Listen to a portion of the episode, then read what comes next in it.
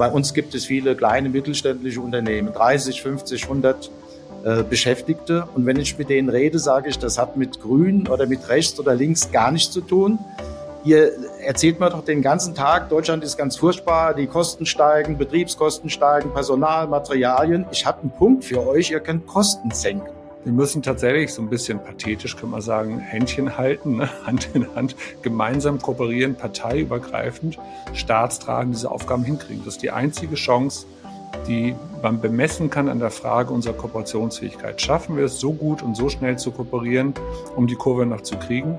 Oder stehen wir am Schluss in 20 Jahren da und müssen sagen, wir waren zu doof, zum Miteinander zusammenzuarbeiten? In dieser Folge erwartet euch mal wieder eine absolute Vorzeige-Erfolgsgeschichte, die beweist, dass eine kleine Handvoll Menschen die Welt verändern kann.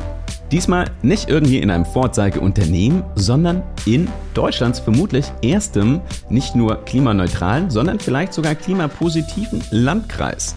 Und das Spannende daran ist, dass das nicht irgendein Landkreis ist, der besonders viele Unternehmen vor Ort hatte und fleißig aus der Gewerbesteuer schöpfen kann, sondern dass es ein wirklich damals, als sie angefangen haben, schlecht aufgestellter Landkreis war, strukturschwach und die Art und Weise, wie die Menschen sich dort organisiert haben, losgelegt haben, die Strategien und Taktiken, die sie angewendet haben, sind unglaublich spannend und lassen sich eins zu eins auch auf jedes beliebige KMU übertragen. Denn an der Spitze stand damals als Chef ein Landrat, der sich gedacht hat, uns geht so viel Geld jedes Jahr wirklich flöten in die Millionen, was wir für Fossile ausgeben. Das kann noch anders laufen.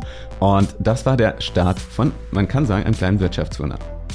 Und damit herzlich willkommen bei Gewinne Zukunft, dem Podcast der Nachhaltigkeitspioniere. Mein Name ist Zackes und ich freue mich wie immer enorm, dass ihr mit an Bord seid.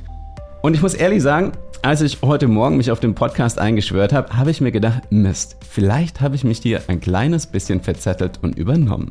Ich habe nämlich nicht nur einen Menschen zu Gast, sondern gleich zwei und jeder der beiden wäre eigentlich ein Gast für mindestens drei Stunden. Das heißt, wie ich es schaffe jetzt beide in eine, in 60 Minuten reinzuquetschen, euch das Maximum da rauszuholen, das wird mich mächtig ins Schwitzen bringen. Zum einen habe ich nämlich den Landrat AD, der im Rhein-Hunsrück-Kreis dafür gesorgt hat, dass wirklich in einer strukturschwachen Region Umweltmaßnahmen, zum Beispiel PV oder Wind, dafür gesorgt haben, dass hier ein unglaublich spannendes kleines Wirtschaftswunder entstanden ist. Und er wird mir erzählen, wie genau er dabei vorgegangen ist. Und dann habe ich noch niemand Geringeren als vermutlich Deutschlands erfolgreichsten Verkehrslobbyist. Ein Meister darin, Menschen für Umweltthemen zu mobilisieren und dann wirklich ganz konkrete, handfeste Outcomes zu haben. Er hat unter anderem dafür gesorgt, dass Deutschlands erstes Radgesetz auf die Wege kam. Er hat German Zero mitgegründet. Er hat die Klimaunion mitgegründet und ist gerade auch schon wieder an den nächsten großen Aktionen beteiligt. Das heißt, wenn jemand weiß, wie man Menschen mobilisiert, für gute Umwelt- und Nachhaltigkeitsthemen konstruktiv zusammenbringt, dann er. Und damit herzlich willkommen Bertram Fleck und Heinrich Strösenreuter. Hallo Bertram. Hallo Zackes, ich freue mich dabei zu sein. Und damit ja auch alle gleich wissen, wer wer ist, Bertram ist der Landrat, den ich erwähnt hatte, und der Lobbyist vor dem Herrn ist Heinrich. Hallo Heinrich. Ja, hallo Zackes. Danke für die Einladung. Großartig, euch beide dabei zu haben. Ich muss wirklich gucken, dass ich schaue, äh, irgendwie den Fokus hier zu halten auf einen roten Faden, denn ihr habt beide so viel Spannendes zu erzählen. Aber ich habe ja gesagt, es geht jetzt vor allem in dieser Folge um die Wirtschaftlichkeit von Nachhaltigkeit. Bertram, daher mal kurz in drei Sätzen, damit wir am Anfang gleich klotzen und nicht kleckern. Magst du mal kurz sagen, um welche Beträge es bei euch in der Region geht? Ja, äh, ich war 26 Jahre Landrat, das heißt, man kann auch dann einen Kreis ein Stück prägen, habe gute Mitarbeiter und äh, was uns dann am Schluss wirtschaftlich extrem bewegt hat, diese Vorteile durch Energiewende, waren Zahlen, die sich wie folgt zusammenfassen lassen. Circa 1,5 Milliarden Investitionen, meistens von Außenstehenden in den Kreis. Ich wiederhole, 1,5 Milliarden ist für uns ein Riesending. Der ganze Kreishaushalt hat nur 200 Millionen. Das ist der erste Betrag. Der zweite Betrag, der ist noch viel maßgebender. Aus den vielen Maßnahmen, auf die wir später noch äh, zu sprechen kommen, gibt es eine sogenannte regionale Wertschöpfung von 44 Millionen Euro pro Jahr.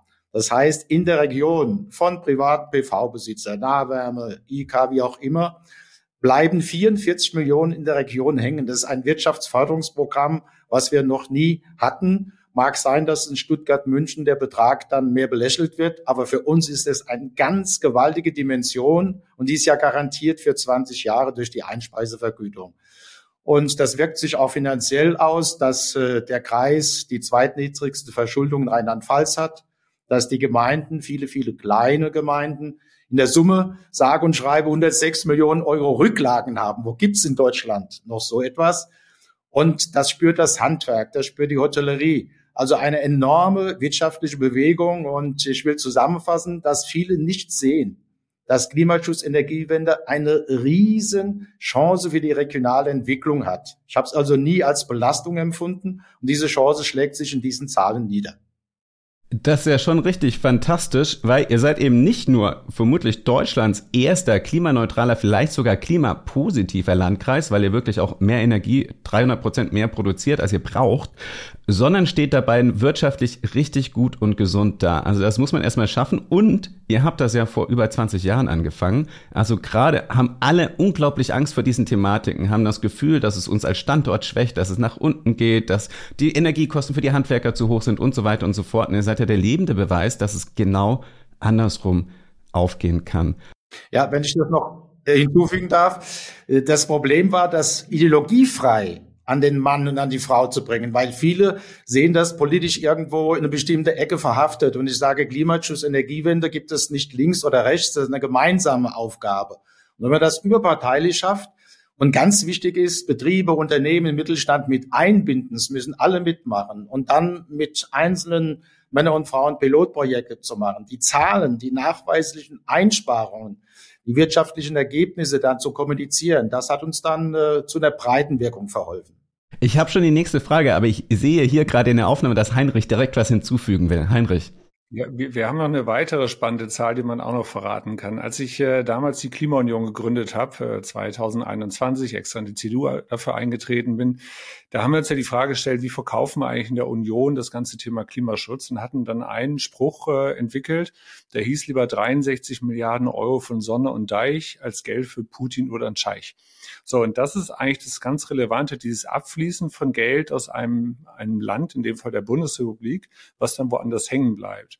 Mittlerweile, das waren die Zahlen von 2020, ne, wenn man die vom letzten Jahr nimmt, dann wären wir schon bei, bei über 100 Milliarden Euro, die im Jahr einfach abfließen. Wie geil wäre das denn, wenn dieses Geld einfach in Deutschland bleibt?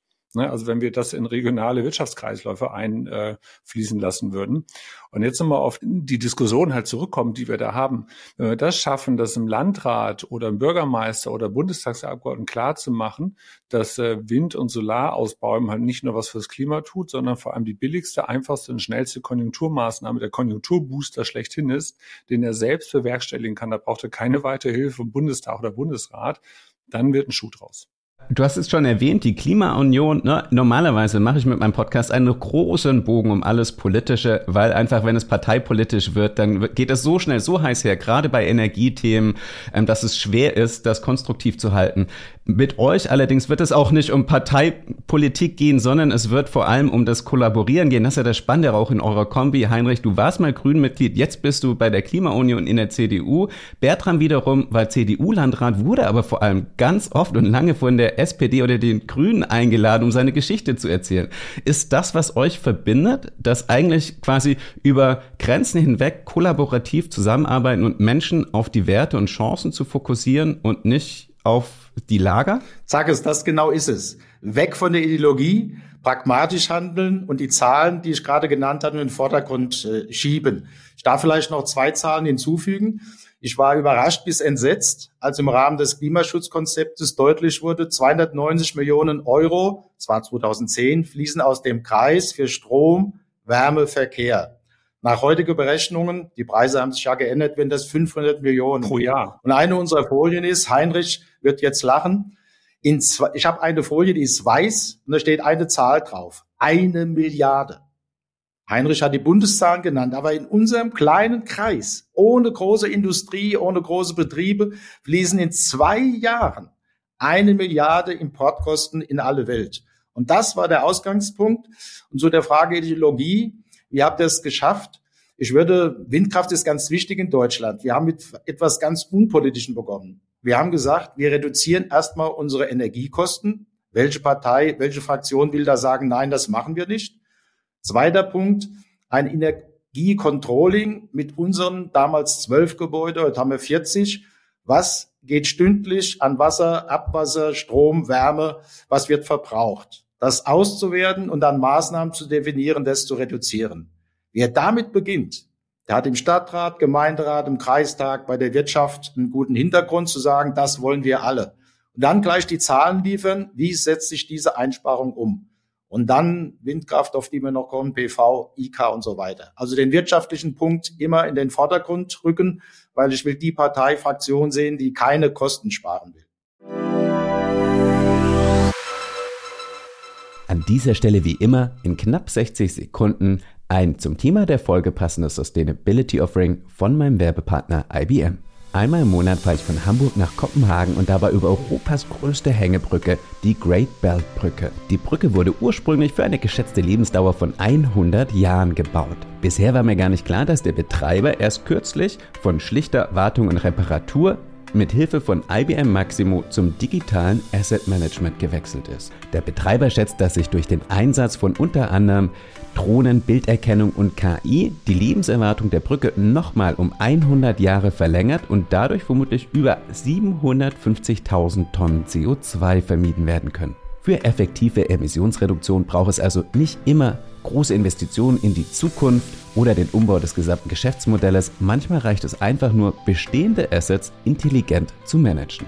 Wie euch die IBM Maximo Application Suite beim Management eurer Assets, sei es Gebäude, Infrastruktur, Maschinenparks und vieles mehr unterstützen kann, das erfahrt ihr über den Link in den Show Notes oder von Sustainability Specialist Oliver Gar.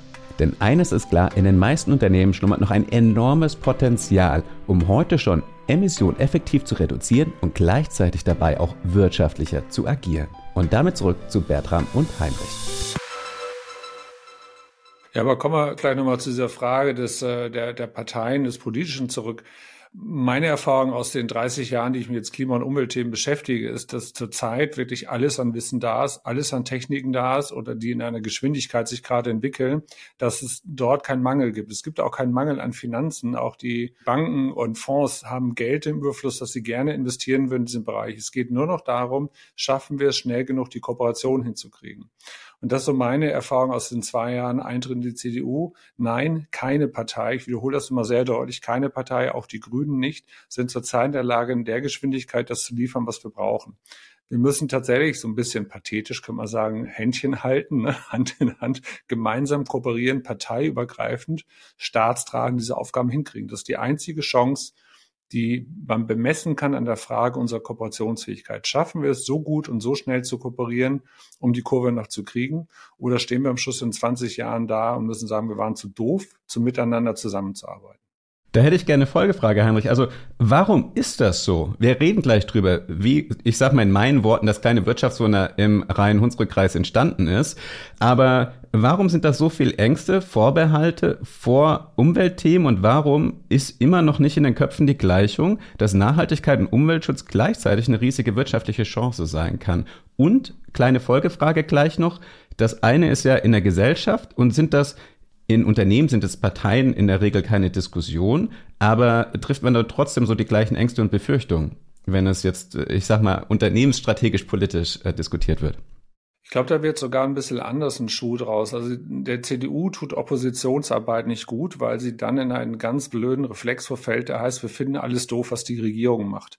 Und das hat 98 bis 2005 das erste Mal stattgefunden, wo ja, sagen wir mal, große Umwälzungen entstanden sind. Also das Erneuerbaren Energiegesetz wurde beispielsweise angeschoben damals, äh, was ja diese Revolution im Energiemarkt erst möglich gemacht hat. Und da hat die CDU angefangen, sich einzuschießen, wir finden das alles doof, weil es eigentlich von den Grünen kommt. Jetzt erleben wir das gerade wieder, seit die CDU in der Opposition ist, wo man jetzt eigentlich Gas geben müsste auf Bund, Länder und Gemeindeebene, wo die CDU ja offen auch die Landräte stellt, die Bürgermeister stellt und gerade so im örtlichen nochmal einen ganz anderen Ruf hat als so ein grünen Abgeordneter, könnte die CDU eine ganz andere staatstragende Rolle spielen. Aber jetzt auch auf die anderen Parteien blicken, ich will ja keine Wahlwerbung oder keine CDU-Werbung oder sonst was machen, auch in diesen anderen Parteien ist das Wissen über das, was gerade stattfindet, zu wenig ausgeprägt und damit erfolgreich positiv, kraftvoll zu werben und das als ein eigenes Thema zu verstehen. Insofern machen wir gerade Pionierarbeit mit dem, was Bertram Fleck gemacht hat mit der Osttour, da kommen wir ja gleich noch drauf zu sprechen und versuchen halt diese Botschaft rüberzubringen und diese Botschaft halt zu erzählen. Und zwar möglichst parteiübergreifend, ein bisschen fokussiert zurzeit noch auf die CDU. Bertram. Ja, man kann es auch mal an einer Partei festmachen, obwohl du das ja alles gar nicht willst, aber das ist der Ausgangspunkt. Ne? Wir lassen uns nicht von den Grünen irgendwas diktieren. Ist so das Diktum, äh, was heute ja oft propagiert wird, was Gott sei Dank vor 20, 25 Jahren noch nicht so ausgeprägt war. Und wenn ich mit, äh, bei uns gibt es viele kleine mittelständische Unternehmen, 30, 50, 100 Beschäftigte. Und wenn ich mit denen rede, sage ich, das hat mit Grün oder mit rechts oder links gar nichts zu tun Ihr erzählt mir doch den ganzen Tag, Deutschland ist ganz furchtbar, die Kosten steigen, Betriebskosten steigen, Personal, Materialien. Ich habe einen Punkt für euch, ihr könnt Kosten senken. Und da an Betriebe ranzugehen und, und dann äh, viele haben ja keinen Stab. Die warten dann, bis die Handwerkskammer, die IHK irgendwas propagiert mit Skepsis, weil sie das sofort ideologisch beladen. Und ich wollte die Ideologie rausnehmen und sage, wenn ich jetzt so ein Mittelständler, ich habe gerade einen im Auge mit 130 Mitarbeitern, so ein Gesundheitszentrum, da war mein Klimaschutzmanager dort. Da muss kein äh, Riesenfachmann hin, der sagt, schmeiß deine Lampen raus, macht LED-Lampen, mach ein Blockheizkraftwerk, du brauchst viel Wärme für Reha, für Fitness und so weiter und PV aufs Dach. Ist eigentlich simpel. Statt 160.000 hat er anschließend 80.000 Energiekosten. Und damit bin ich durch die Betriebe auch gezogen und sage, jeder hat irgendwo doch auch eine Not. Und wenn man das mit Klimaschutz, CO2-Reduktion verbinden kann, tut er doch zwei Dinge auf einmal. Das eine für die Allgemeinheit, das andere für euren Betrieb. Und so könnte ich noch mehrere Beispiele nennen. Das eine, was mich überrascht ist, du sagst ja, das war, das war schon eigentlich vor zwei Jahrzehnten. Ja. Das heißt, die Themen damals eigentlich die gleichen wie heute. Wir scheinen nicht wirklich uns großartig weiter bewegt zu haben, wenn ich dir jetzt da gerade mal zuhöre. Ja. Und das andere ist, was mich jetzt doch schon verwundert, dass du sagst, dass Energieeffizienz so verfängt. Weil wenn ich da rausschaue und auch ne, viele in meinem Netzwerk, die zum Beispiel Energieeffizienzlösungen haben, die merken, es ist unglaublich schwer, das Unternehmen zu verkaufen. Es ist eigentlich ein No-Brainer. Die haben manchmal Geschäftsmodelle nach dem Motto, wir installieren das euch und berechnen nur an den Einsparungen. Das heißt, ihr müsst noch nicht mal im Voraus investieren. Und trotzdem scheint es für Unternehmen so unglaublich schwer zu sein, einfach mal zu sagen, wir tauschen die Leuchtmittel.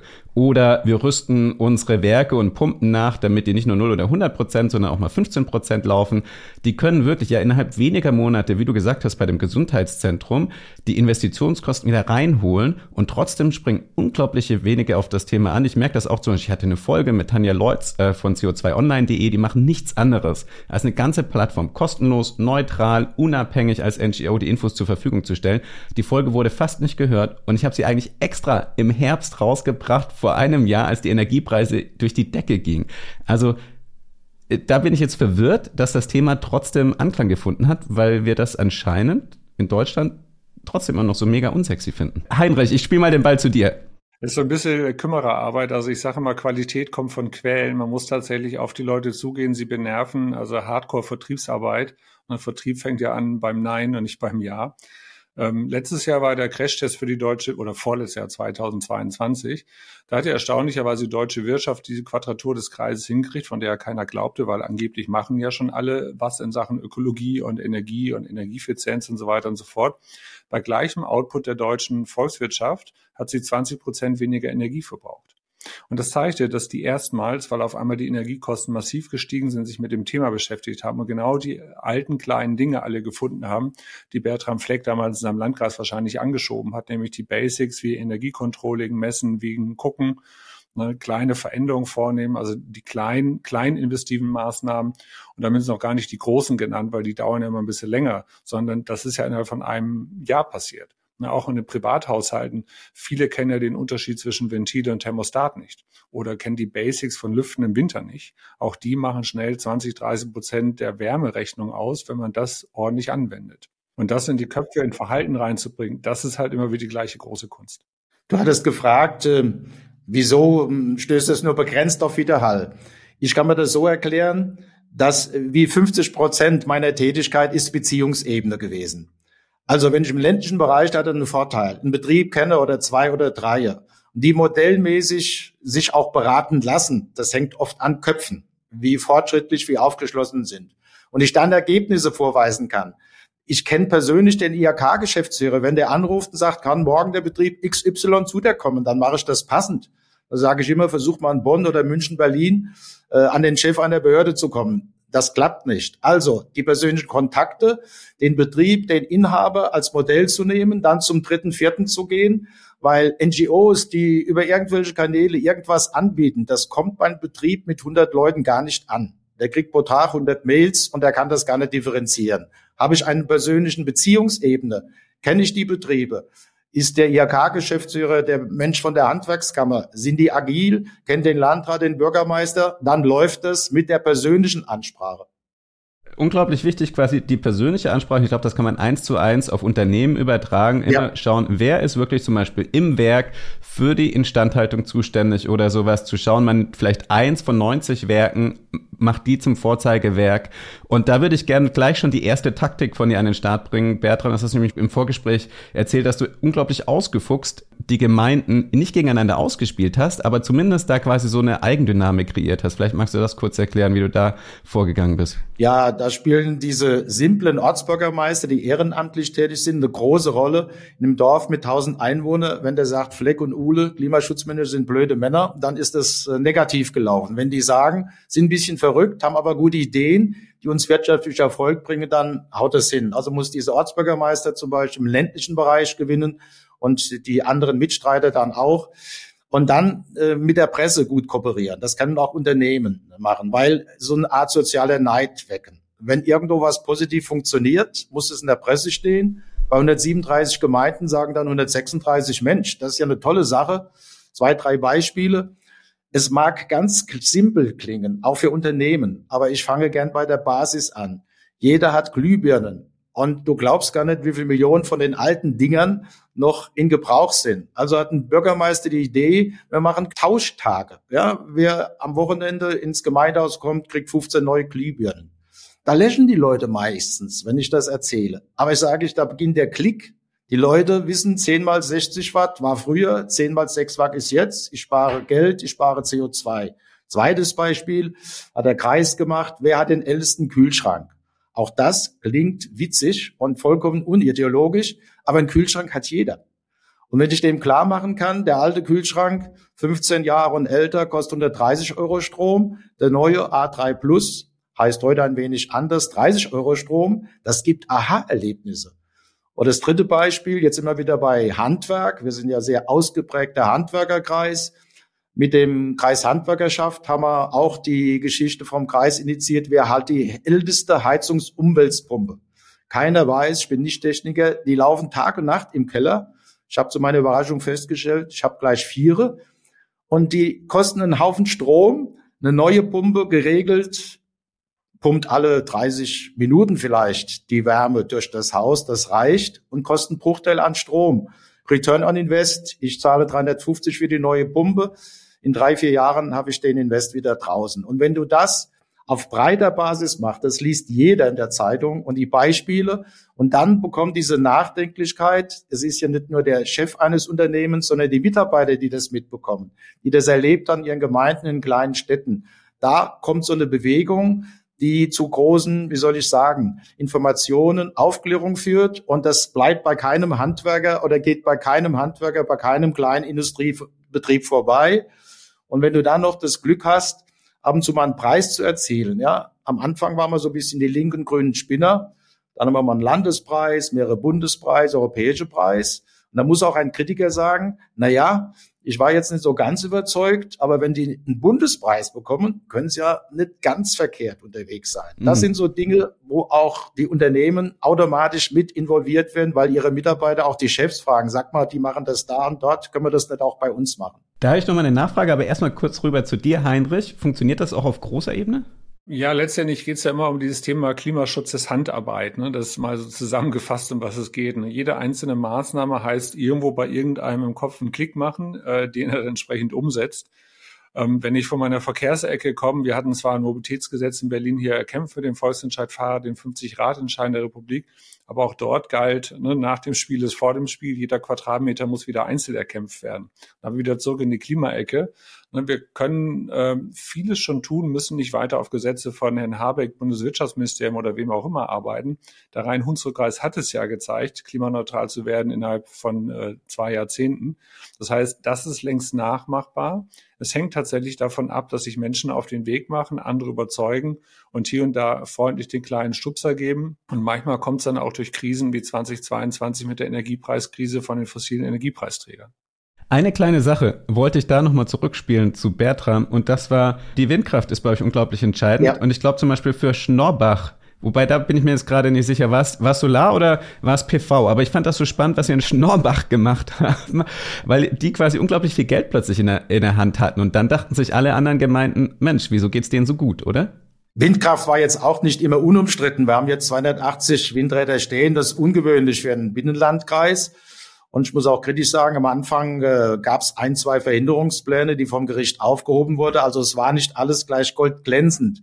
Ich habe dann mit den sieben Bürgermeistern den hauptamtlichen Mund-zu-Mund-Beatmung gemacht, sage ich immer frotzelnd. War nicht einfach und sagt, ihr vergebt euch Chancen. Wenn ihr so eng mit der Windkraftplanung umgeht, macht das großzügiger. Da hast du den Ort Schnurbach erwähnt. Den erwähne ich deswegen, weil die ein tolles Modell erfunden haben. Zu diesen Akzeptanzdingen, die ich schon erzählt habe, kommt noch ein wichtiger Punkt dazu. Ich finde, nicht nur Betriebe, sondern jeder Einwohner muss irgendwo auch finanziell profitieren. Und das ist in Schmorbach als Mustermodell geschehen. Der Bürgermeister ähm, ehrenamtlich arbeitet beim Finanzamt. Ich komme aus der gleichen Ecke. Ich sage, er kann besonders gut lesen, schreiben und rechnen. Ne? 262 Einwohner, aber das Modell klappt überall. Er hat zwei Windkraftanlagen, die ihm 60.000 Euro Pacht damals vor längerer Zeit einbrachten. Er hat keinen Kindergarten, keine Schule. Also sozusagen Geld im Überfluss und hat die Überlegung angestellt, wie kann ich einen Teil dieser Geldflüsse direkt an meine Bevölkerung weiterleiten. Hat dann mit uns als Aufsicht gesprochen, hatte keine Schulden und er war, glaube ich, der Erste in Deutschland, der sagte, ich mache ein Förderprogramm. Wer PV aufs Dach macht, kann von mir bis zu 6.000 Euro bekommen für seine Anlage. Und sag es, wenn du 15.000 bezahlst, kriegst 6.000 von der Gemeinde. Wunderbar. Wer einen neuen Kühlschrank anschafft, klingt auch witzig. A3 Plus legt ganz unbürokratisch eine Rechnung vor beim Bürgermeister, macht einen Stempel, kriegt 100 Euro zurück. Ja, und dann überlegst du dir zu Hause, naja gut, meiner ist alt, könnte ich ja mitmachen. Fensteraustausch, Heizungsaustausch, Abgleich. Also er hat 40 Modelle. Andere Gemeinden machen jetzt schon die Förderung von Zisternen oder die Förderung von Duschköpfen. Was ich damit sagen will, 40 äh, Gemeinden haben dieses Modell jetzt sozusagen abgeguckt, weil in der Zeitung steht, Schnorbach ist der Renner, die Bevölkerung ist begeistert. Letzte Bemerkung, wenn du als Bürger profitiert hast und schaust auf das nicht so ganz äh, unumstrittene Windrad, dann sagst du, na ja, über dieses Windrad tun wir in der Gemeinde was Gutes. CO2-Reduktion, Stromproduktion, die Gemeinde hat Geld und ich privat habe davon in Cash profitiert. Und dann schaust du auf das Windrad anders. 40 Gemeinden haben das Modell übernommen. Ich glaube, das war auch Schnorbach, ne? Die können sich dann halt plötzlich Dinge leisten, wie in die alte Schule umbauen in eine Begegnungsstätte für alte Menschen, junge Menschen. Ja. Also wirklich so unglaublich wichtige Orte für die Gesellschaft an sich in der ländlichen Region, wo es eigentlich immer an allem fehlt, sei es Ärzte, sei es Versorgung und dergleichen. Das heißt, sie haben eigentlich Geld für all das, was anderen Regionen eigentlich gerade wehtut. Darf ich vielleicht gerade noch den Satz hinzufügen? Das ist ja eine Investition in die Zukunft. Für die nächsten 20 Jahre machen die Gemeinden sich fit. Und jetzt kommt ein Aspekt, den wir noch gar nicht erwähnt haben. Dort, wo das Leben tobt, wo die ein E-Car-Sharing machen, wo die plötzlich einen Bürgerbus haben, wo die eine Gemeindeschwester einstellen, all diese Dinge, da darfst du dreimal raten, wer da hinzieht. Ein Sog von jungen Leuten. In diesen Gemeinden gibt es keine Leerstände. Und wenn die jungen Leute kommen, dann haben die Kinder und ist der Kindergarten, die Schule gefüllt. Also diese Effekte und der allerletzte politischer Effekt. Die Gemeinden sind rege. Die Basisdemokratie wird gestärkt ohne Ende. Weil jeder will mitmachen, sich einbringen. Und ich kenne einen Bürgermeister, der wird über, überrannt. Was machen wir im nächsten Jahr? Ja, wir haben das gemacht, wir haben jenes gemacht. Ja. Und auf diese Art und Weise habe ich irgendwann mal Aufmerksamkeit erregt und da kam der Heinrich auf mich zu. Das klingt wirklich ein kleines bisschen, also ich hätte den Podcast auch anfangen können, ganz Deutschland streitet sich über die Energiewende, nur ein kleines Örtchen nicht. Ja. Also ich hätte es eigentlich anfangen können wie den Asterix und Obelix Comic. Ähm, unbeugsam. Genau, unbeugsam. Alles, was du gesagt hast, hat euch, glaube ich, auch zusammengeführt, dich und ähm, Heinrich, eben um auf eine Tour in Ostdeutschland zu gehen. Heinrich, magst du mal kurz sagen, warum euch das so am Herzen lag und warum das auch so entscheidend ist? Ja, gerne. Die äh, Geschichte ist wie folgt. Bei der Gründung der Klimaunion hatten wir sehr schnell auch ein paar Kollegen in Ostdeutschland am Start, die aber unisono sagten, boah, wir fühlen uns ganz alleine, wir haben kaum Mitstreiter, wir fühlen uns ein bisschen wie die Deppen in der CDU bei dem Thema Klima und haben auch keine Idee, was wir machen sollen. Dann hatte das erst ein anderer Vorstandskollege mit aufgegriffen, also in, in Ostdeutschland da irgendwas zu entwickeln, da kam aber nichts. Und dann hatten wir in einer der Corona-Pausen, ich glaube im Sommer 22 war es dann, hatten wir unseren ersten Offline-Kongress von der Klimaunion. Da hatte ich Bertram Fleck eingeladen. Den hatten wir wiederum im Jahr davor bei den Energiedialogen mit Friedrich Merz, also wo wir ihm erzählt haben, äh, was man in Sachen Energie denn eigentlich machen kann und wie gut das für Konjunktur und Wirtschaft und so fort ist. Auf jeden Fall äh, war dann Bertram Fleck da, hatte einmal erzählt, was äh, im Rhein-Hunsrück-Kreis gelaufen ist. Und dann hatten wir diesen Workshop Klimapolitik in ostdeutscher Perspektive. Und da kamen für uns dann zwei Dinge raus. Zum einen, es geht nicht nur um Ost-West, sondern es geht vor allem um Stadt und Land, dass wir Klimapolitik oft aus dem urbanen Raum denken und die ländliche Perspektive zu wenig äh, verstanden haben. Und äh, weil wir auch dort nicht wohnen, sozusagen auch die Sprache nicht sprechen und die Logik nicht verstehen und wie dort Politik immer halt auch funktioniert. Und der zweite Punkt war, dass im Osten aufgrund, äh, sag mal, der Geschichte der letzten 60, 70 Jahre die Landeigentumsverhältnisse andere sind als im Westen. Und dort jetzt mit den Windeigen oder den Windkraftbetreibern auf einmal Firmen ins Land reinkommen, die ihre Dinger dort aufstellen, aber die Gewinne mit nach Hause nehmen und die örtliche Bevölkerung dann wieder leer ausgeht. Also ein, so ein Gefühl, als ob man noch ein weiteres Mal übers Ohr gehauen wird. Und da haben wir gesagt, so alles klar, jetzt müssen wir eigentlich mal nach Ostdeutschland gehen und dort lernen und verstehen, wie ticken die dort, diese Erfolgsstory erzählen, aber dabei auch gut zuhören und gucken, wie können wir unsere Story so weit anpassen, dass sie dort funktioniert. Also, dass sie nicht als eine grüne Story wahrgenommen wird, weil da haben die CDUler im Osten, die ja noch eine ganze Ecke AfD näher, näher sind als im, als im Westen vielleicht, haben dort eine besondere Aversion. Also, das heißt, wir mussten eine Sprache, wir mussten Erzählung erfinden und wir müssen auch verstehen, was die Themen sind, die sie umtreiben. Wenn ich dich da kurz unterbrechen darf, Heinrich, aber wie gut funktioniert das, wenn jetzt ein Landrat aus dem Westen kommt, in den Osten geht und wortwörtlich von blühenden Landschaften erzählt, in dem bestimmt eine heikle Situation, aber auch so eine grundsätzliche Thematik. Es kommt jemand, ist unglaublich überzeugt von Nachhaltigkeit, stößt auf jemanden, der erstmal wirklich handfeste Vorbehalte hat. Also wie habt ihr das aufgelöst? Ja, das zuckt manchmal ein bisschen auf, aber was Bertram und mich verbindet, wir sind zwei Menschenliebhaber. Wir, wir sind gern mit Menschen unterwegs und sprechen gern mit denen, halten es auch aus, wenn Widersprüche da sind. Äh, ich glaube, das war so eine ganz, ist eine ganz wesentliche Geschichte, dass das funktioniert. Die zweite ist, wir haben am Anfang einen Mini-Workshop mit eingebaut, wo die Kollegen aus dem Osten einfach erzählen, was sie umtreibt in Sachen Energiepolitik, was auch ein bisschen anders ist im Osten oder im Westen. Und das war für uns selber die spannende Lernerfahrung, genau diese Dinge auch zu hören. Mal so ein, so ein ganz praktisches Beispiel. Da erzählt da einer, viele in Ostdeutschland haben eine Erwerbsbiografie, die heißt 20 Jahre in Westen pendeln, montags los, äh, freitags wieder zurück, manchmal mit Unfällen, manchmal ist dann noch die Familie darüber zusammengebrochen um letztlich das Haus im Osten finanzieren zu können. Und dann kommt jetzt irgendwie so ein Wärmegesetz, was in Teilen sicherlich nicht gut kommuniziert wurde, in Teilen vielleicht auch nicht ganz gut gebaut wurde, aber wo dann ein Gefühl auftaucht, boah, jetzt kann ich eigentlich einpacken in meinem Haus. Das war es dann auch mit meiner weiteren Idee von privater Wohlstandsentwicklung.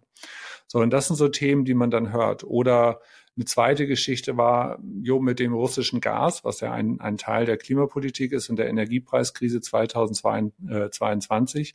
Mit dem russischen Gas kam auf einmal für uns ein, ein wohliges Leben daher. Es war nämlich dann nicht mehr das Kohleschleppen, den, die kalte Wohnung erstmal anzuheizen im Kohleofen, dann die Kohle wieder runterzuschleppen, den ganzen Geruch in der Wohnung drin zu haben. Das war auf einmal Heizung drehen und das Leben ist schön. Jetzt kommt irgendjemand daher, egal mit welchem Argument, und will mir das nehmen. Also dass die Erinnerung, die alte Zeit dann wieder, die erstmal hochpoppt. Und das waren äh, für mich, für uns waren das, glaube ich, so Lernelemente, wo wir die Widerstände aus dem Osten so gar nicht verstanden haben.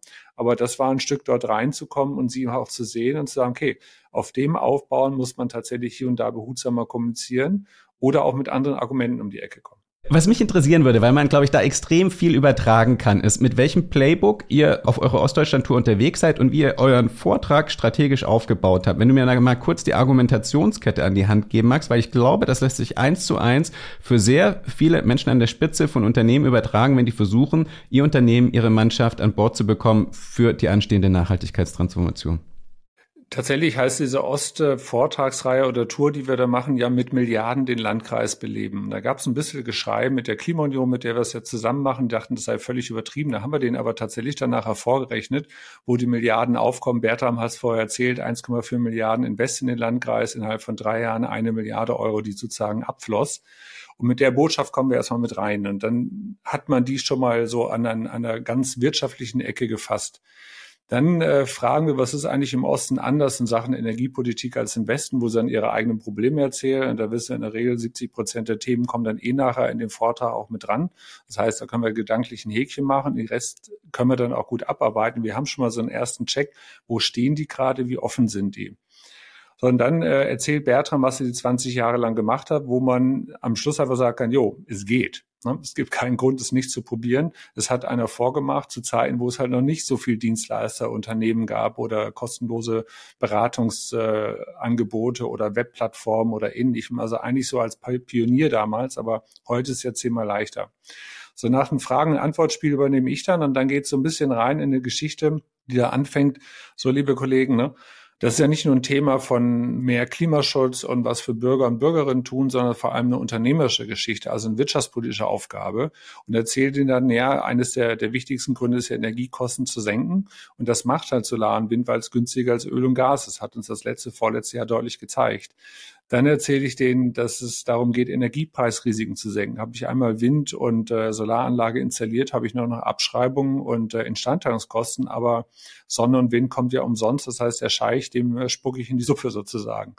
Und der letzte Punkt dann äh, Marketingrisiken reduzieren. Zunehmend werden ja Konzerne aufgrund ihrer Nachfrage ihrer Kunden dazu getrieben, klimaneutral zu produzieren. Also werden sie das selbstverständlich in der Zulieferkette durchsetzen. Und da kommt vielleicht irgendwann vom Einkauf die Anforderung so, leg mal bitte da, ob ihr klimaneutral produziert. Und wer das dann nicht kann, der wird in einem Wettbewerbsmarkt dann auch schnell von heute auf morgen ausgelistet. Das kann dann für ein KMU dann tatsächlich den wirtschaftlichen Ruin bedeuten, wenn der größte Kunde auf einmal weg ist. Und das kann halt schnell passieren. Und dann sind die wach und dann erzähle ich denen, eigentlich geht es bei Solar- und Windenergieausbau gar nicht um Klimapolitik, sondern vor allem um Wirtschaftsförderung oder Wirtschaftserhalt. Und gerade für euch in diesem Landkreis nochmal sehr wichtig.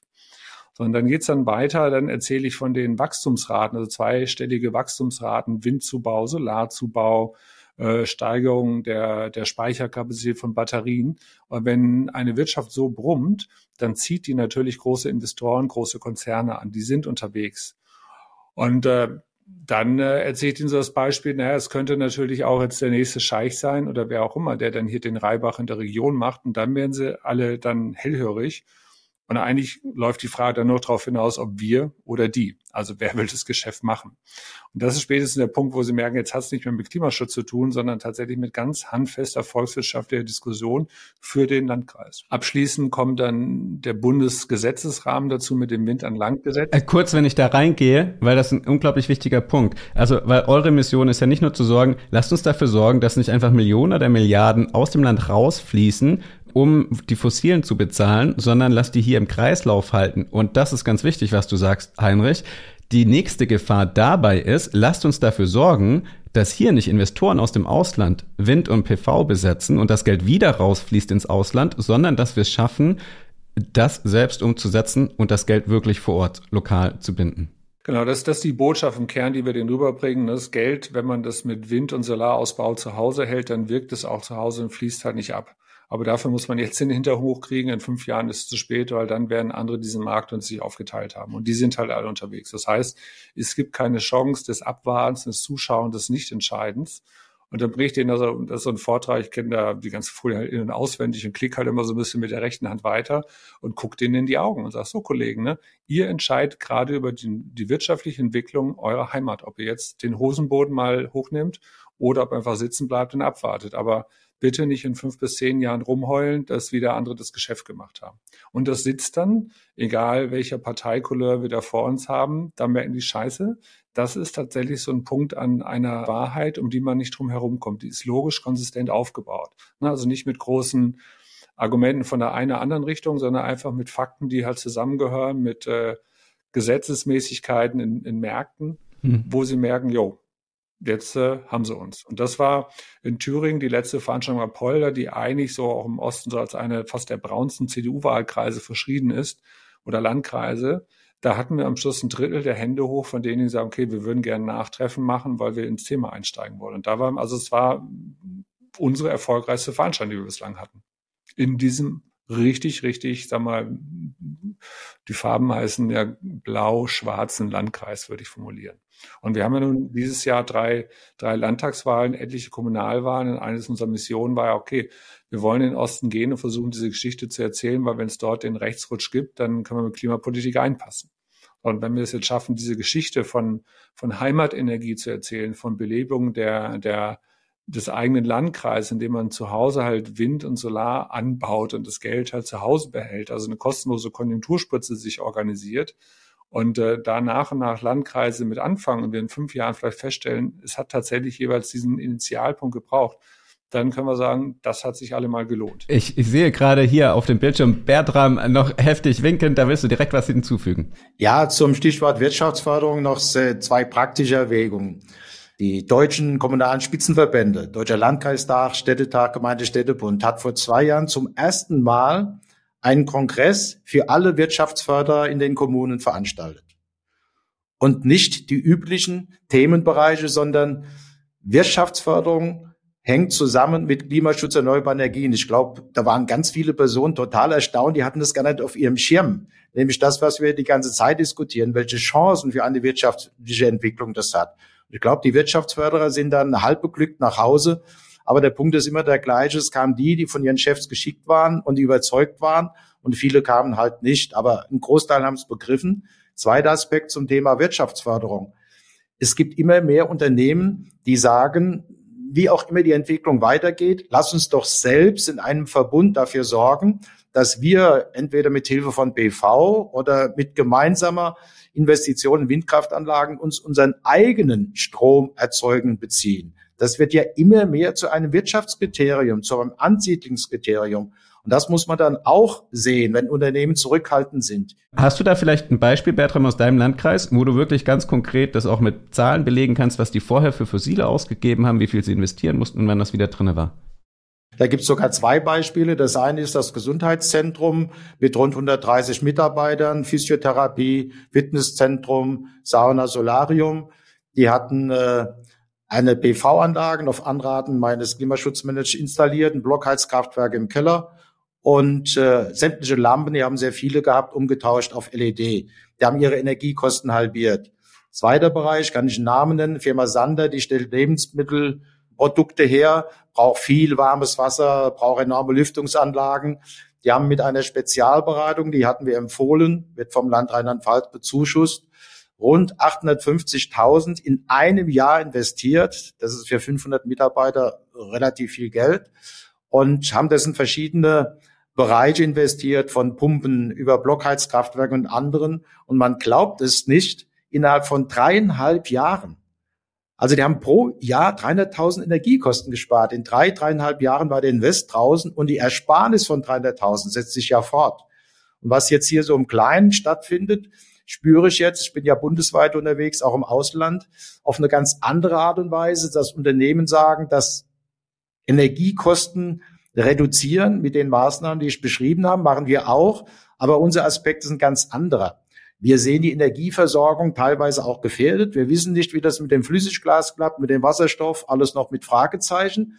Aber wir machen jetzt was anderes. Wir schließen uns mit Kommunen oder Hilfe IHK oder Handwerkskammer zusammen.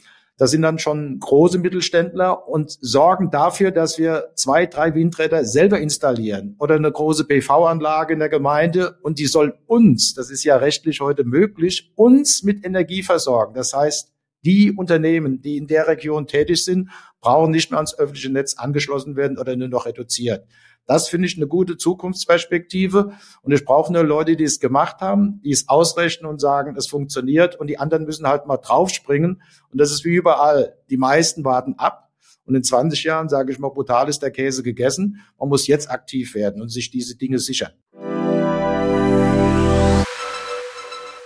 Gleich ergänzt Heinrich, warum es für euch ein zeitkritisches Fenster gibt, was sich in den nächsten Jahren schließt, wenn ihr euch mit eurem Unternehmen mit Erneuerbaren beschäftigen wollt. Vorher allerdings wie immer ein Shoutout ins Ökosystem für ein Nachhaltigkeitsangebot, das euch auf eurer Mission kostenfrei unterstützt. Und zu dieser Folge passt mal wieder nichts besser als CO2online.de. Eine Plattform, die mich enorm begeistert. Denn wenn du dich fragst, wie du im Wohn- oder Gebäudebereich effektiv Energie und damit CO2 und Kosten reduzieren kannst, kommst du an dieser Plattform nicht vorbei. CO2online.de ist eine gemeinnützige Organisation, die euch komplett kosten, werbefrei und, das ist das Wichtigste, neutral auf dem Weg der CO2-Reduktion unterstützt. Das Team von CO2online.de hat über die Jahre die vermutlich umfangreichste und innovativste digitale Plattform zur CO2-Reduktion gebaut. Hier findest du wirklich alles ganz konkrete praktische Ratgeber für den Alltag, mit denen du die Low-Hanging Fruits einsammeln kannst, bis hin zu wirklich Einblicke in umfassende Sanierungs- oder Modernisierungsmaßnahmen, ganz konkret sogar mit den dazugehörigen Förderungsmöglichkeiten in deinem Postleitzahlengebiet. Egal ob privat oder als Gebäudebetreiber, diese Plattform ist absolut Gold wert. Mehr Infos auf co2online.de. Den Link findet ihr in den Shownotes oder noch besser, ihr hört in Folge 9 von Gewinner Zukunft rein. Da war nämlich CEO Tanja Leutz zu Gast und hatte jede Menge praktische Tipps und Tricks, gerade für Kleinunternehmer und KMUs im Gepäck. Und nun zurück zu Bertram und Heinrich.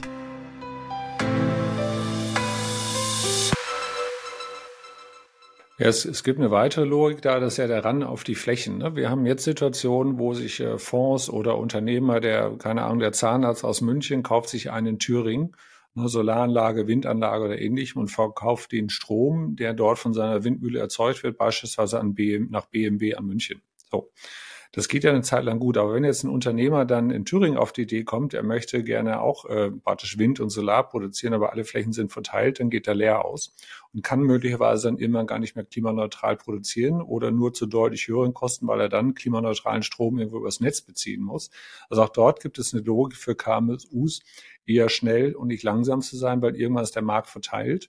Und dann gibt es halt nicht mehr die Flächen, mit denen man, sagen wir, in den, in den günstigsten Konditionen produzieren kann. Also in der Fachsprache heißt das windhöfige Flächen. Ne? Das sind halt die, wo der Wind besonders viel äh, drüber streicht. Und da holt so eine Windmühle einfach mehr raus als in nicht windhöfigen Flächen. Und die sind halt irgendwann weg. Oder aufgrund der, der Ausweisung von Windvorrangsgebieten sagt halt die Gemeinde, nee, aus Landschaftsschutzgründen oder wie auch immer wollen wir da und da keine haben. Das heißt, die Menge der potenziellen Standorte ist tatsächlich begrenzt.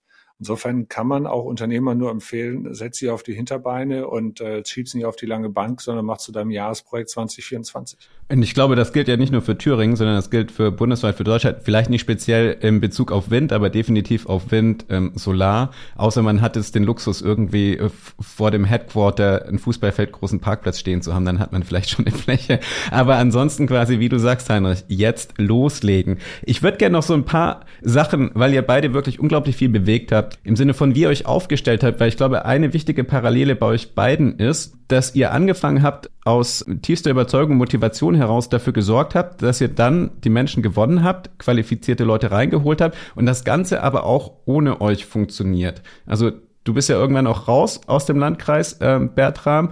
Heinrich, du wiederum hast unglaublich viele, wie gesagt, Petitionen, Organisationen aufgebaut, in denen du selber nicht mehr aktiv bist. Also wie, Bertram, wie sah das bei dir in den ersten Jahren auf? Also wie hast du dafür gesorgt, dass es ein Selbstläufer wird, organisatorisch? Da könnte ich jetzt eine Stunde drüber erzählen, weil das ist ja äh, auch so dornenreich, so holprig gewesen. Aber wir waren einfach überzeugt und haben uns nicht irritieren lassen vom Denkmalschutz nicht, vom Landschaftsschutz nicht. Das sind ja alles Probleme, die jetzt heute etwas leichter zu lösen sind. Der erste Punkt war, du brauchst schon ein kleines Team. Und mein Team besteht auch heute noch aus einem Klimaschutzmanager.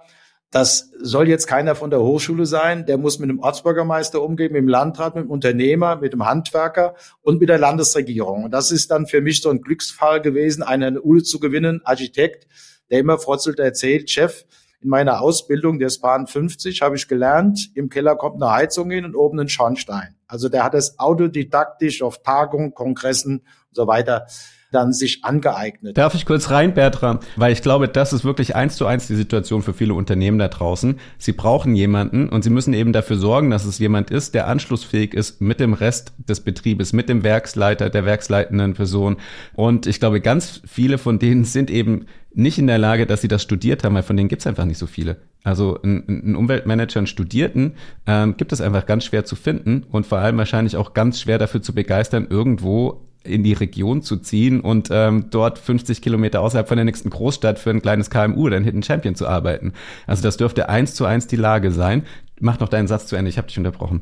Ja, also dieser Klimaschutzingenieur ist ja nur Synonym für andere. Es gibt aber solche Leute. Es gibt den Umweltcampus in Birkefeld, Rheinland-Pfalz. Es gibt andere mit Schwerpunkte, Leute mit Berufserfahrung.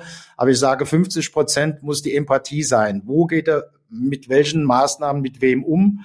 Und wenn er Unterstützung eines Chefs hat, im Unternehmen, im Handwerksbetrieb, auch immer, funktioniert das. Es gibt auch Leute, die sind da und die Spitze des Hauses halten die als Feigenblatt. Klimaschutzmanager, Klimaschutzkonzept sind nicht überzeugt. Also, wir haben uns damals das sozusagen auf Tagkongresse angeeignet. Es gibt einen Riesenvorteil für alle Unternehmen, für alle Kommunen.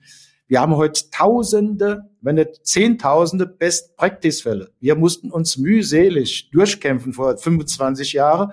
Du musst hier bei der Agentur für erneuerbare Energien und sonst wo nur reinschauen und sagen, passt das in meinen Betrieb? Gibt es einen vergleichbaren Betrieb aus der gleichen Branche oder Unternehmen? Da fahre ich mal hin, schaue ich mir an oder schicke ich einen hin. Das ist ja, und heute hast du ja Ingenieure, du hast Fachleute, du hast Kommunikativleute, du hast äh, Marketingleute. Also ich meine, der ganze Markt hat sich erst die letzten 25 Jahre entwickelt. Insofern sage ich, meine These ist es heute wesentlich leichter als früher. Du musst es nur wollen. Ja? Und äh, Heinrich hat schon gesagt, es liegt alles da, alle technischen Probleme sind gelöst.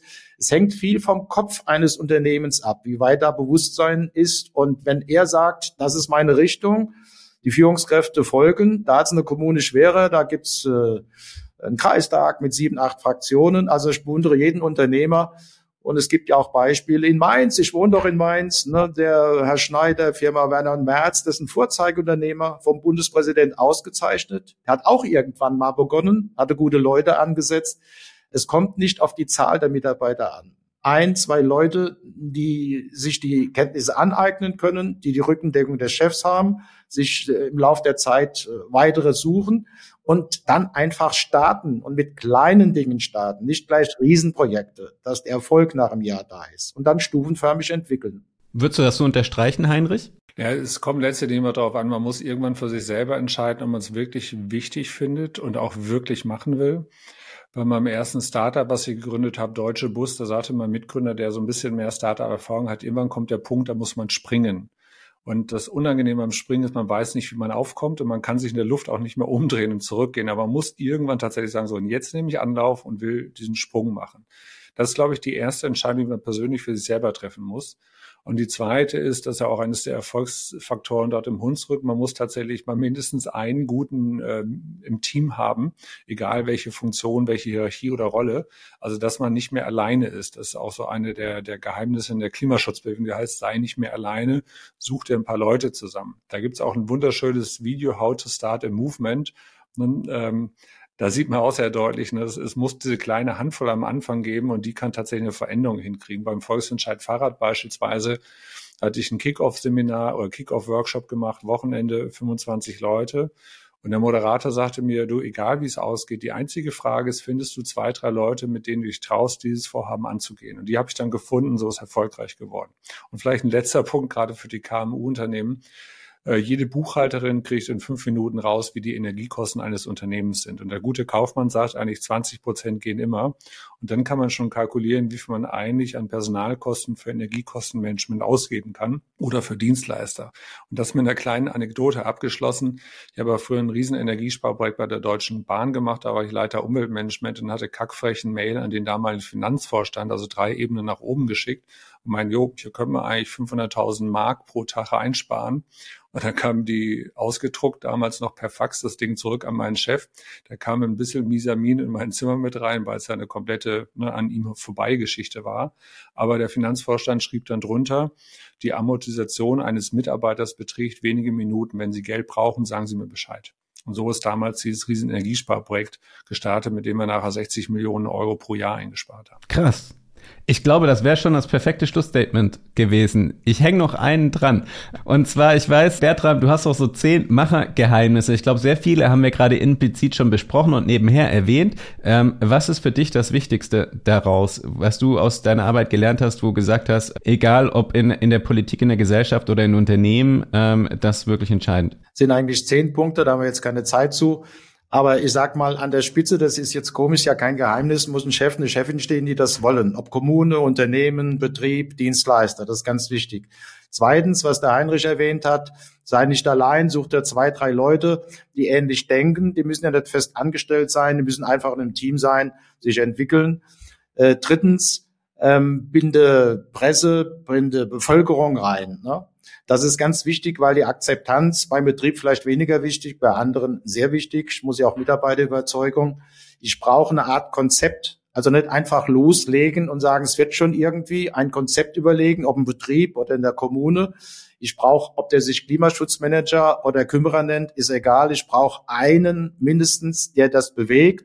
Wenn die Erfolge größer werden und mehr Projekte kommen, kann ich ja das Ganze ausdehnen. Bei den Kommunen würde ich noch sagen, ähm, Presse mit engagieren, sollte beim Betrieb vielleicht auch dabei sein. Vor allem interne Kommunikation würde ich sagen. Intranet, ja. Weil, wenn man Gutes tut, soll man das an außen verkünden. Das ist ja für einen Betrieb auch ein Kriterium heutzutage. Ne? Wie stelle ich mich im Bereich Umweltschutz, Naturschutz, äh, Klimaschutz dar? Das wird ja von der Bevölkerung, von der potenziellen Kundschaft auch positiv aufgenommen. Das waren jetzt mal so kleine Stichworte, die ich nennen würde. Was ich auch oft höre ist von Nachhaltigkeitsmanagern ist eben gerade die interne Kommunikation, zum Beispiel von dem Nachhaltigkeitsbericht, ist nochmal viel wichtiger, als es das direkt nach außen zu tragen. Also die Rückmeldung von den Mitarbeitenden darauf, die positiven oder auch grundsätzlich die Awareness dafür zu schaffen, unglaublich wichtig. Ich hatte ja zum Beispiel Lutz zu Gast, Nachhaltigkeitsmanager bei Mosolf, einer Spedition. Er meinte eben, sie haben extra jemanden eingestellt, der die Kommunikation macht und zwar nicht nach außen, sondern explizit nach innen. Das mit den Menschen reden, das Kommunizieren der Themen nach innen, unglaublich entscheidend. Darf ich noch einen Satz hinzufügen? Genau das ist ein Punkt. Ich habe in den ersten Jahren nahezu in jeder äh, Personalversammlung das Thema verkündet und sagt, das ist der Chef, das ist die Führungsebene, aber ihr lebt das. Ihr seid 400 Mitarbeiter, ist ja eine kleine Verwaltung. Ihr wohnt in Dörfern, wohnt in Städten. Ich möchte, dass das, was unsere Leitlinie ist, dass ihr das kommuniziert. Und es ist ja ein Unterschied ob jetzt ein Chef oder eine Führungsebene irgendwas will oder ob der Betrieb das lebt. Und wenn die Mitarbeiter nach Hause gehen, die haben Familie, sind in Vereinen, sind in Freundeskreisen, sagen, unser Betrieb, unser Unternehmen ist auf diesem Weg, das finde ich ganz, ganz wichtig. Insofern unterstreiche ich das. Das muss intern auch kommuniziert werden und nicht nur der Chef darf das wollen, sondern es muss durchdekliniert werden. Und das kann man auch unterstützen, wenn ich eine Fahrzeugflotte habe und ich verfüge als Chef, künftig gibt's E-Cars, ja. Ob die Leute das wollen oder nicht.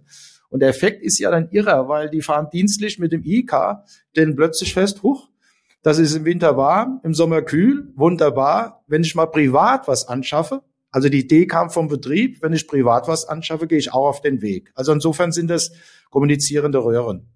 Ich würde gerne nochmal dieses äh, Bild der, der Change-Wippe irgendwie ins Spiel bringen. Also wie so eine Kindergartenwippe. Am Anfang sitzt man da ganz alleine da oben. Das muss man auch aushalten, dass man sich sagen exponiert und äh, auch ein bisschen als der Depp oft angesehen wird. Alle anderen hocken da unten. So, Erfolg ist, wenn die langsame Bewegung kommt, also wenn sich das Gewicht verlagert. Das heißt, ich muss ein nach dem anderen über die Mitte rüberziehen. Und da suche ich mir erstmal die, die am verständigsten sind und nicht die schwierigen Leute. Und nach und nach dreht sich dann diese Wippe und am Schluss ist das neue Schwergewicht unten und die anderen rutschen automatisch hinterher. Also nicht verkämpfen mit den ewig Gestrigen.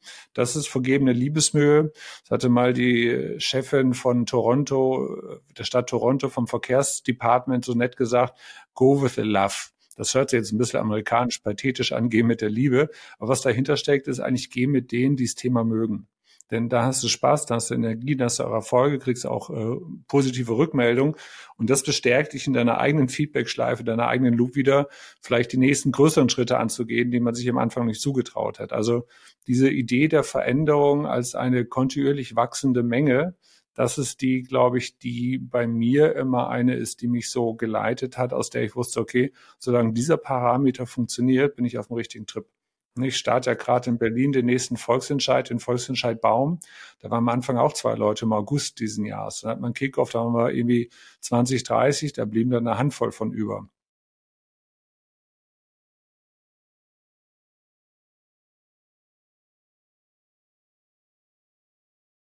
Es klingt vielleicht pathetisch, aber genau das wollte ich gerade sagen. Folge der Liebe, ihr habt beide definitiv ganz handfeste Beispiele dafür, wie das entweder für Millionen oder gar Milliarden Veränderungen sorgt oder bei dir, Heinrich, wie das ganz konkret dafür sorgt, dass wirklich tausende Menschen mobilisiert werden und sich ganz konkret Gesetze verändern. Und warum das so entscheidend ist, das hatten wir gerade erst in der Folge davor auch mit Gabriel Baunach besprochen, der genau das auch gesagt hat, was ihr gesagt habt. Das Wichtigste ist, nicht alleine zu bleiben. Ich glaube, das war sogar ein Zitat von Eckhard von Hirschhausen. Nicht alleine bleiben und dann das Wichtige, was eben einen großen Unterschied macht, nicht auf den eigenen persönlichen Fußabdruck zu schauen, sondern dafür zu sorgen, dass sich Strukturen ändern, zum Beispiel Gesetze bei dir, Heinrich, oder Bertram bei dir, dass sich wirklich eben ein ganzer Landkreis wandelt, äh, weil das maximiert einfach unseren Handabdruck enorm. Und ich glaube, ihr seid beides großartige Beispiele dafür, wie man mit der richtigen Strategie dafür sorgen kann, dass man nicht nur alleine nachhaltiger lebt, sondern eben dafür sorgt, dass sehr, sehr, sehr viele Menschen mehr auch nachhaltiger leben können. Und das ist das Entscheidende. Eure Geschichte unglaublich spannend, eure Ostdeutschland-Tour extrem inspirierend und ähm, all die anderen Projekte, die ihr lauft. Ich verlinke eure Profile jeweils natürlich in den Shownotes. Klickt drauf. Heinrich ist natürlich schon wieder dabei, das nächste große Projekt zu starten, wie er gesagt hat, eben der Volksentscheid Baum. Also unglaublich spannend, ihm zu folgen, auch auf LinkedIn. Vielen Dank, dass ihr heute vorbeigeschaut habt. Vielen Dank, Bertram. Gerne. Tschüss. Vielen Dank, Heinrich. Ja, danke dir, Zack. Schönen Tag. Was für eine Ehre, dass ihr bis zum Schluss mit an Bord wart. In der nächsten Folge könnt ihr euch darauf freuen, dass ich mit meinen Gästen Karin und Johann darüber diskutieren werde, welche Rolle Gebäude an sich für den Fußabdruck der Menschheit spielen und wie ihr aber auch ganz speziell in euren Unternehmen dafür sorgen könnt, dass ihr die Nachhaltigkeitsauswirkung signifikant reduziert, sei es dank Digitalisierung, Kreislaufwirtschaft und vielem mehr. Bis es soweit ist, freue ich mich über eine Vernetzung mit euch auf LinkedIn, denn in den Diskussionen unter meinen Beiträgen stoßt ihr auf super viele andere Sustainability Professionals oder Expertinnen. Das Vernetzen lohnt sich also super. Ihr findet mich auf LinkedIn ganz einfach unter Zackes Brustig oder über den Link in den Show Notes.